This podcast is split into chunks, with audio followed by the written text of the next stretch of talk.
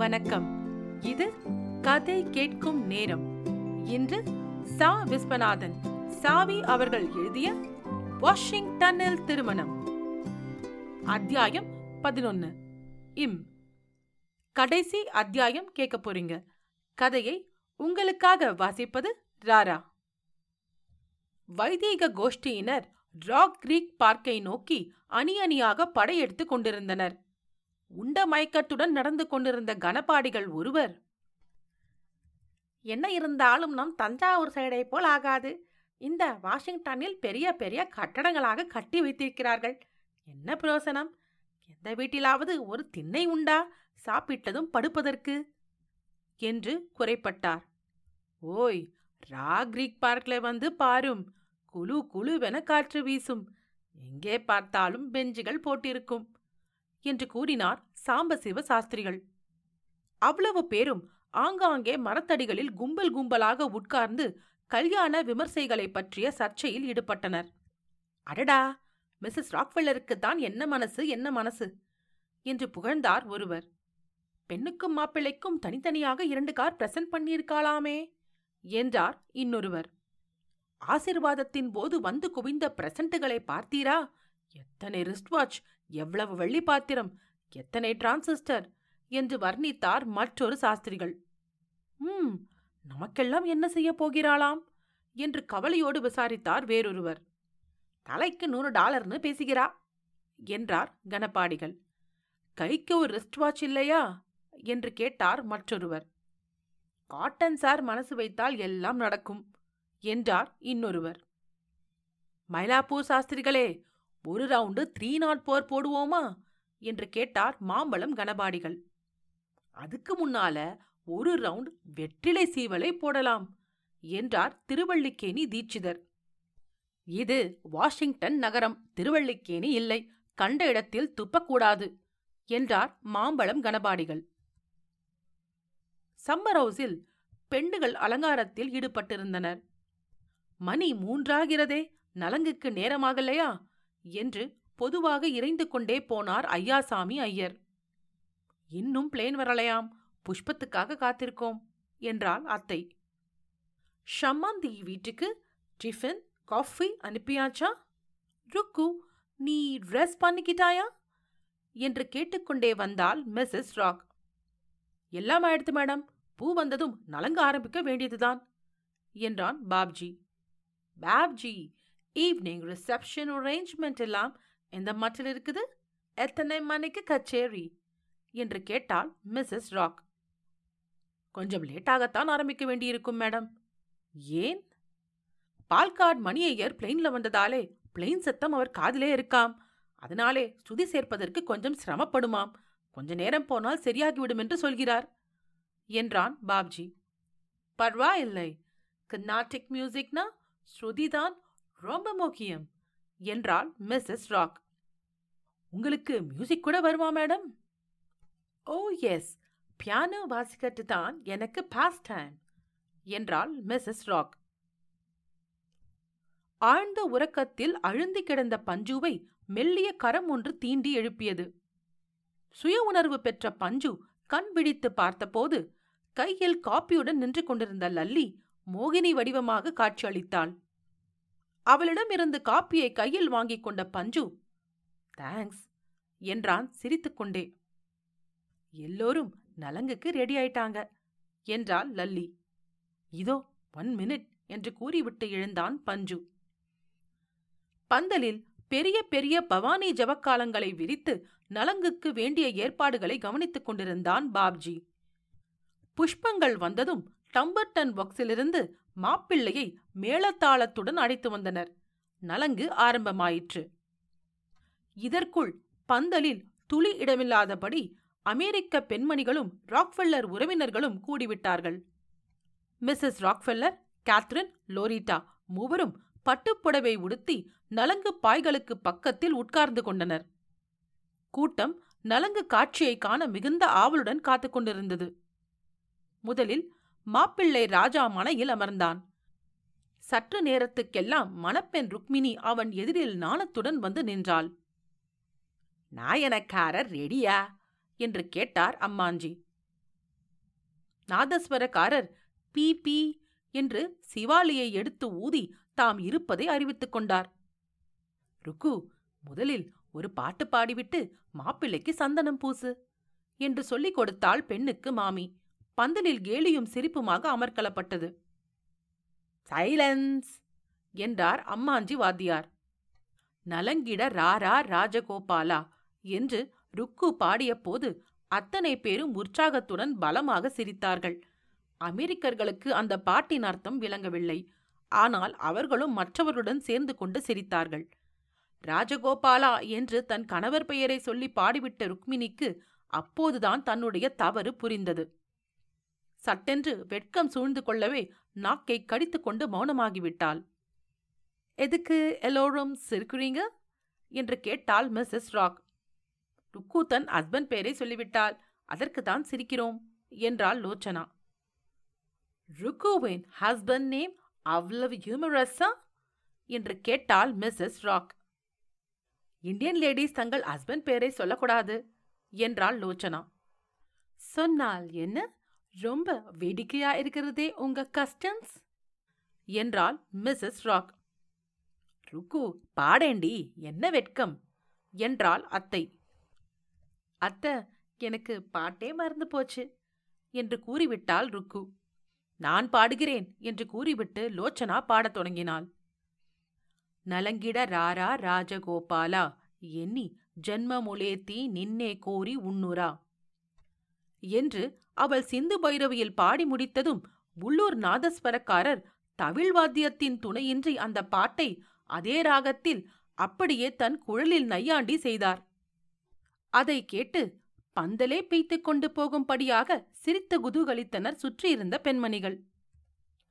அடுத்தாற்போல் ருக்கு தன் கணவனின் காலில் மஞ்சளை எடுத்து பூசி நலங்கினால் அழகாக வரிகள் போட்டு முடித்தாள். ராஜா இப்போது உண்டேண்டா ம் என்று தூண்டினான் மாப்பிள்ளை தோழன்.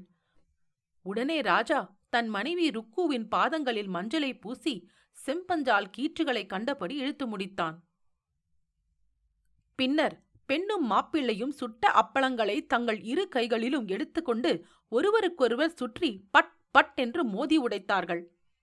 அந்த காட்சியை ஆங்காங்கே தத்தம் இல்லங்களில் டெலிவிஷனில் கண்டு கழித்துக் கொண்டிருந்த அமெரிக்க மக்கள் அடடா அப்பளங்களை வீணாக உடைத்து நொறுக்கிவிட்டார்களே என்று வருத்தத்துடன் சூழ் கொட்டினர்.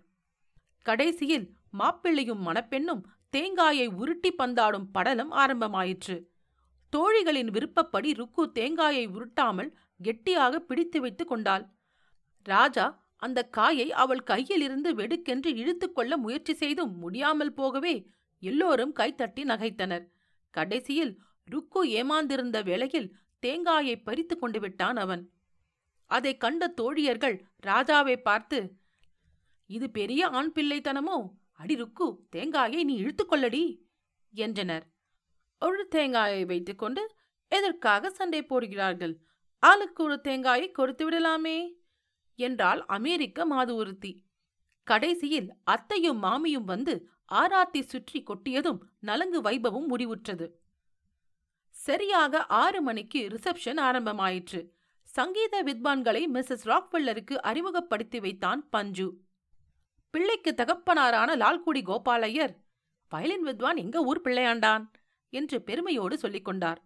மிருதங்க வித்வான் எங்க ஊர்? பால்காட் என்று சொல்லி சிரித்தாள் லல்லி. சொந்த ஊர் அபிமானத்தை பாருங்களேன் என்றான் பஞ்சு. எங்க ஊர் ஆசாமி இங்கே யாருமே இல்லையா? என்று சுற்றுமுற்றும் பார்த்தபடியே கேட்டுவிட்டு சிரித்தார் அரியக்குடி.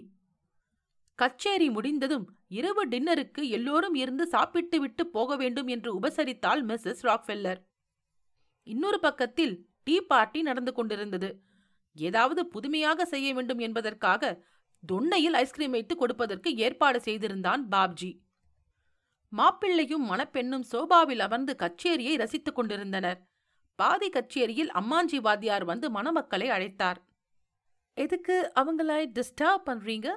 என்று கேட்டாள் மிஸ்ஸஸ் ராக். பிரைடும் பிரைட் குரூமும் அருந்ததி பார்க்கணும் என்றார் அம்மாஞ்சி. அருந்ததினா? அருந்ததினா அது ஒரு ஸ்டார் ஸ்டாரா ஸ்டார்ஸ் எல்லாம் தான் முகுரத் முடிஞ்சதும் போயிட்டாங்களே என்றாள் மிஸ்ஸஸ் ராக். சினிமா ஸ்டார் இல்ல மேடம் ஆகாசத்திலே உள்ள அருந்ததி ஸ்டார் என்றார் அம்மாஞ்சி. அப்படியா டெலஸ்கோப் வழ வைக்கட்டுமா? என்று கேட்டால் திருமதி ராக். அதெல்லாம் வேண்டாம்.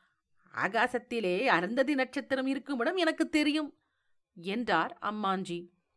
ஆமாம். நீங்க தான் சயின்டிஸ்ட் அம்மாஞ்சியாச்சே என்றாள் மிஸ்ஸஸ் ராக் சிரித்துக்கொண்டு கல்யாணத்துக்கு வந்தவர்கள் எல்லோரும் அன்று மாலையில் மஞ்சள் நீராடி மகிழ்ந்தனர். மஞ்சள் நீரை ஒருவர் மீது ஒருவர் வீசிக் கொண்டிருந்ததை கண்ட மிஸ்ஸஸ் ராக்ஃபெல்லர் ஏன் இப்படியெல்லாம் வாட்டரை ஃபேஸ் பண்றீங்க? என்று கேட்டாள். கல்யாணத்துக்கு வந்து போகிறவர்களுக்கு இப்படி ஒரு அடையாளம் செய்து அனுப்புவது எங்கள் வழக்கம். இவர்கள் துணியில் உள்ள மஞ்சள் கரையை பார்க்கிற போது கல்யாணத்துக்கு போய் வந்தவர்கள் என்று மற்றவர்கள் புரிந்து கொள்வார்கள் மேடம். என்றான் பஞ்சு. இந்த துணிகளை பார்க்கிற போது எனக்கு ப்ளீடிங் மெட்ராஸ் ஞாபகம் வருகிறது என்றாள் மிஸ்ஸஸ் ராக் அன்று இரவே பாதி பேருக்கு மேல் ஊருக்கு திரும்பி சென்று விட்டதால் கல்யாண வீடு களையும் கலகலப்பும் இழந்து காணப்பட்டது. காலையில் கிரகப்பிரவேசம் ஆனதும் சம்மந்தி வீட்டில் நமக்கெல்லாம் எதிர்விருந்து நடக்கும். அது முடிந்ததும் நாளைக்கு ஈவினிங் டைடல் பேசனில் பாலிகை விடணும். அப்புறம் நாங்களும் புறப்பட வேண்டியதுதான் என்றான் பாப்ஜி. எதிர்விருந்து என்றால் அது என்ன? என்று கேட்டாள் மிஸ்ஸஸ் ராக். ஆப்போசிட் டின்னர் என்று தமக்கு தெரிந்த ஆங்கிலத்தில் அதை மொழிபெயர்த்தார் அம்மாஞ்சி. அதோடு மேரேஜ் கம்ப்ளீட் ஆயிடுமா? அப்புறம் சாந்தி கல்யாணம் இருக்கு என்றார் அம்மாஞ்சி பாத்தியார் வாட் வாட் சாந்தியா? அது யார் அது ருக்கு கல்யாணம் ஒன்னே போதும். வேற யார் கல்யாணமும் இப்ப வேண்டாம். என்றாள் மிஸ்ஸஸ் ராக். முக்கோண வடிவமாக கோடு வரைந்து அந்த கோணங்களில் மூன்று முனைகளிலும் மூன்று புள்ளிகள் வைத்தால் எப்படி இருக்கும்? லிங்கன் மண்டபம் ஜெபர்சன் மெமோரியல் வாஷிங்டன் ஸ்தூபி ஆகிய மூன்றும் அம்மாதிரி அமைப்பில்தான் ஒன்றை ஒன்று பார்த்து கொண்டு நின்றன. இந்த முப்பெரும் ஞாபக சின்னங்களுக்கு நடுவில் அமைந்திருப்பதுதான் டைடல் பேசின் வாஷிங்டன் நகரிலேயே இயற்கையும் செயற்கையும் கைகோத்து களிநடனம் புரியும் அழகுமிக்க சூழ்நிலை இது. டைடல் பேசினை சுற்றிலும் வரிசையாக நிற்கும் செரிமரங்கள் வசந்த காலத்தில் புஷ்பங்களாக பூரித்து சிரிக்கும் நாட்களில் ஆண் பெண் ஜோடிகள் அந்த தடாகத்தை சுற்றிலும் உல்லாசமாக உலாவிக் கொண்டிருப்பார்கள். நிலவு இல்லாத நாட்களில் உயரத்தில் உள்ள சர்ச் லைட்டுகள் அந்த பூக்களின் மீது ஒளி வெள்ளத்தை வீசி பாய்ச்சும் போது அந்த இடம் கண்கொள்ளா காட்சியாக திகழும். ஜெபர்சன் மண்டபத்து கேத்தில் டைடல் பேசில் படித்துறையில்தான் பாலிகை விடுவதென முடிவு செய்யப்பட்டிருந்தது. திருமண கோஷ்டியினர் தங்கள் கார்களை அங்கே கொண்டு போய் நிறுத்தினார்கள். டைடல் பேசினும் செரி மரங்களும் நில ஒளியும் குடித்துவிட்டு போதையில் மயங்கி கிடந்தன. எல்லோரும் பாலிகை கிண்ணங்களுடன் காரை விட்டு இறங்கி தடாகத்தின் கரையில் போய் நின்றார்கள். ருக்குவும் ராஜகோபாலனும் வெள்ளிக் கம்பிகளாக முளைவிட்டிருந்த இளம் பாலிகை பயிர்களை தண்ணீரில் மிதக்கவிட்டனர். எங்கிருந்தோ வேகமாக பாய்ந்து வந்த மீன் கூட்டம் ஒன்று அவற்றை கொத்திக் கொண்டு போயிற்று. லார்ஜ் மவுத் பேஸ் என்ற இந்த வகை மீன்கள் இங்கே அதிகம் என்றாள் மிஸ்ஸஸ் ராக். பாலிகை விடும் சடங்கு வெகு சீக்கிரமே முடிந்துவிட்டது. ஆனாலும் ஒருவருக்கும் அந்த இடத்தை விட்டு போகவே மனம் இல்லை எல்லோரும் இப்படி புல்தரையில் சற்று நேரம் உட்கார்ந்து தமாஷாக பேசிக் கொண்டிருக்கலாமே என்று யோசனையை வெளியிட்டாள் Mrs Murthy. Very good idea. தோசையும் புளியோதரையும் செய்து கொண்டு வந்திருக்கிறார்கள்.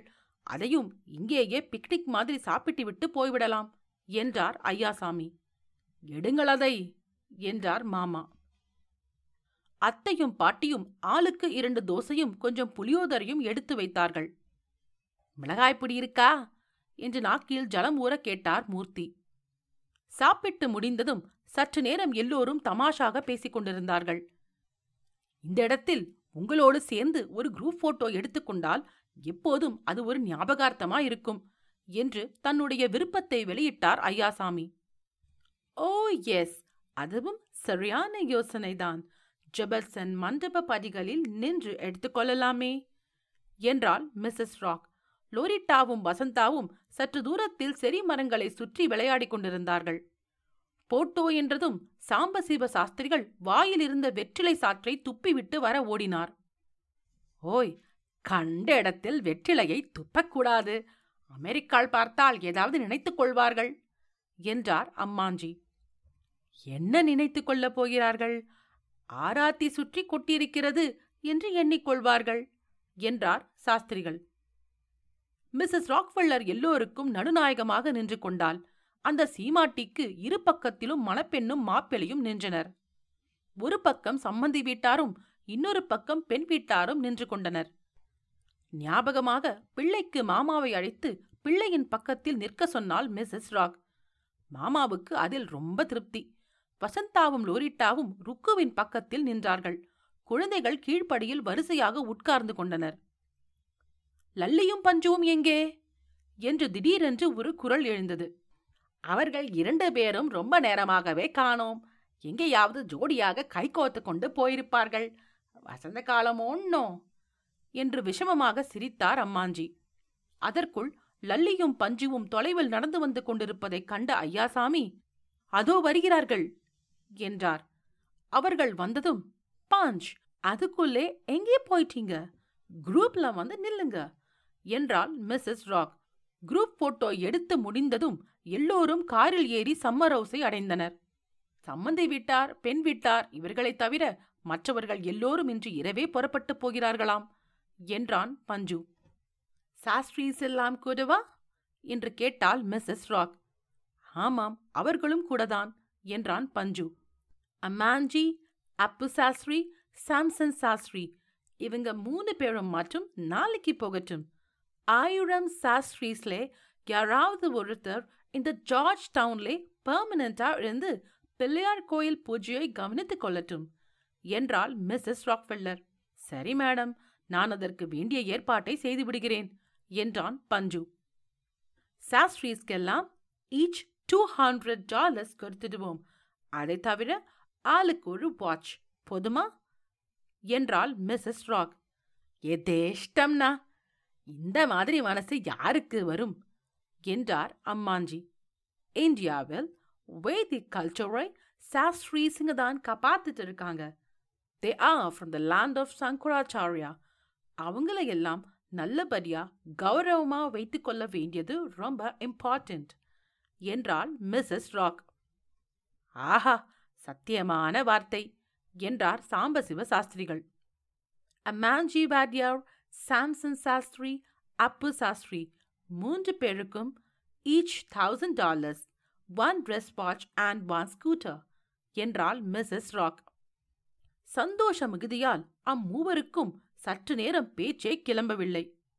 அங்கிள் சாமை கூப்பிடுங்கள் என்றாள் மிஸ்ஸஸ் ராக் அவர் வந்ததும் உங்களுக்கு ஒரு கார் பிரசன்ட் பண்ணியிருக்கேன் என்றாள் மிஸ்ஸஸ் ராக்.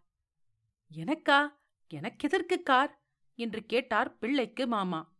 நீங்க மனசு வைக்கலைன்னா ஷமாந்தி ஷாண்டே நடந்திருக்காது.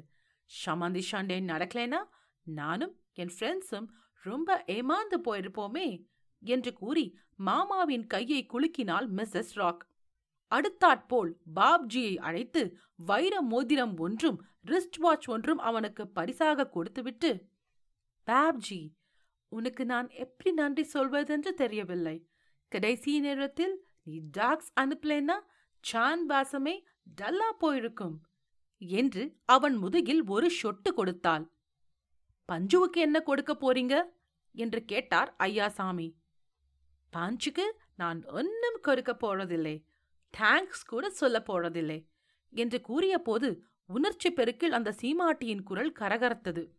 லல்லி உனக்கும் நான் எதுவும் கொடுக்க போறதில்லை என்று கூறிய மிஸ்ஸஸ் ராக் பாஞ்ச் இந்தா இவளை உனக்கு பரிசாகவும் லல்லிக்கு உன்னை பரிசாகவும் கொடுக்கப் போகிறேன். உங்கள் இருவருக்கும் அடுத்த மே மாதம் பால்காட்டில் திருமணம் நடக்கும். நானே நேரில் வந்து அதை நடத்தி வைக்கப் போறேன். என்று இருவர் கைகளையும் சேர்த்து வைத்தாள். வாஷிங்டன் விமானக்கூடம். மணப்பெண் ருக்கு மணமகன் ராஜா பஞ்சு லல்லி பாப்ஜி ஐயாசாமி ஐயர் அம்மாஞ்சி சாஸ்திரிகள் மாமா பாட்டி அத்தை எல்லோரும் மிஸ்ஸஸ் ராக்ஃபெல்லரிடம் வந்து ஒவ்வொருவராக விடை பெற்றுக் கொண்டிருந்தனர். மிஸ்ஸஸ் ராக்ஃபெல்லர் பொங்கி வந்த கண்ணீரை துடைத்துக் கொண்டே உங்களை எல்லாம் வெற்று பிழிய மனமே இல்லை. நீங்க எல்லோருமே என்னிடம் ரொம்ப அன்போடு பழகினீங்க. உங்களையெல்லாம் மறுபடியும் எப்போது பார்க்க போகிறேனோ? என்றாள். அதற்கென்ன? சீக்கிரம் ரிஷபஞ்சமி விரதம் எடுத்துக்கொள்ளுங்கள் நாங்கள் எல்லோரும் வந்து நடத்தி வைக்கிறோம் என்றார் அம்மாஞ்சி. அத்தையும் பாட்டியும் கட்டு சாத மூட்டையுடன் விமானத்தை நோக்கி நடந்தனர். மணப்பெண் ருக்மிணி கலங்கிய கண்களுடன் ராக்வெல்லர் மாமிக்கு நமஸ்காரம் செய்தாள். அழக்கூடாது ஸ்மைல் பண்ணணும். தெரிஞ்சுதா? அடிக்கடி லெட்டர் போட்டுக்கிட்டு இரு. நெக்ஸ்ட் இயர் நான் இந்தியாவுக்கு வரப்போ உன்னை பேபியோடு பார்க்கணும் என்று செல்லமாக அவள் கன்னத்தை கிள்ளி விடை கொடுத்து அனுப்பினாள் ராக். எல்லோரும் ராக்ஃபெல்லர் மாமிக்கு கை கூப்பி நமஸ்காரம் செய்துவிட்டு போய் விமானத்தில் ஏறிக்கொண்டனர். விமானம் மேல் நோக்கி பறக்கத் தொடங்கியது. மிஸ்ஸஸ் ராக்ஃபெல்லர் அந்த விமானத்தையே பார்த்த வண்ணம் கைகளை ஆட்டிக்கொண்டிருந்தாள். அந்த சீமாட்டியின் கண்களில் பனித்திரையிட்டது ராக்ஃபெல்லர் சீமாட்டிக்கு மட்டுமில்லை நமக்கும் இந்த கதாபாத்திரங்களை விட்டு பிரிய வருத்தமாக இருக்கிறது. அத்தனை அழகாக எழுதியிருக்கிறார் எழுத்தாளர் சாவி. வாஷிங்டனில் திருமணம். இந்த தொடர்கதையை அத்தியாயங்களாக கேட்டதற்கு மிக்க நன்றி. உங்களுக்கு என்னுடைய வாசிப்பு பிடித்திருந்தால் ரேட்டிங் மற்றும் ரெவ்யூ கொடுக்க மறவாதீர்கள். நீங்கள் கேட்கும் தளத்தில் உங்களால் ரேட்டிங் ரிவ்யூ கொடுக்க முடியாவிட்டால் கதை கேட்கும் நேரம் அட் ஜிமெயில் டாட் காம் கதை கேட்கும் நேரம் ஃபேஸ்புக் மற்றும் யூடியூபில் உங்கள் கமெண்ட்ஸை கொடுக்கலாம். உங்களை மீண்டும் சந்திக்கிறேன். நன்றி ராரா.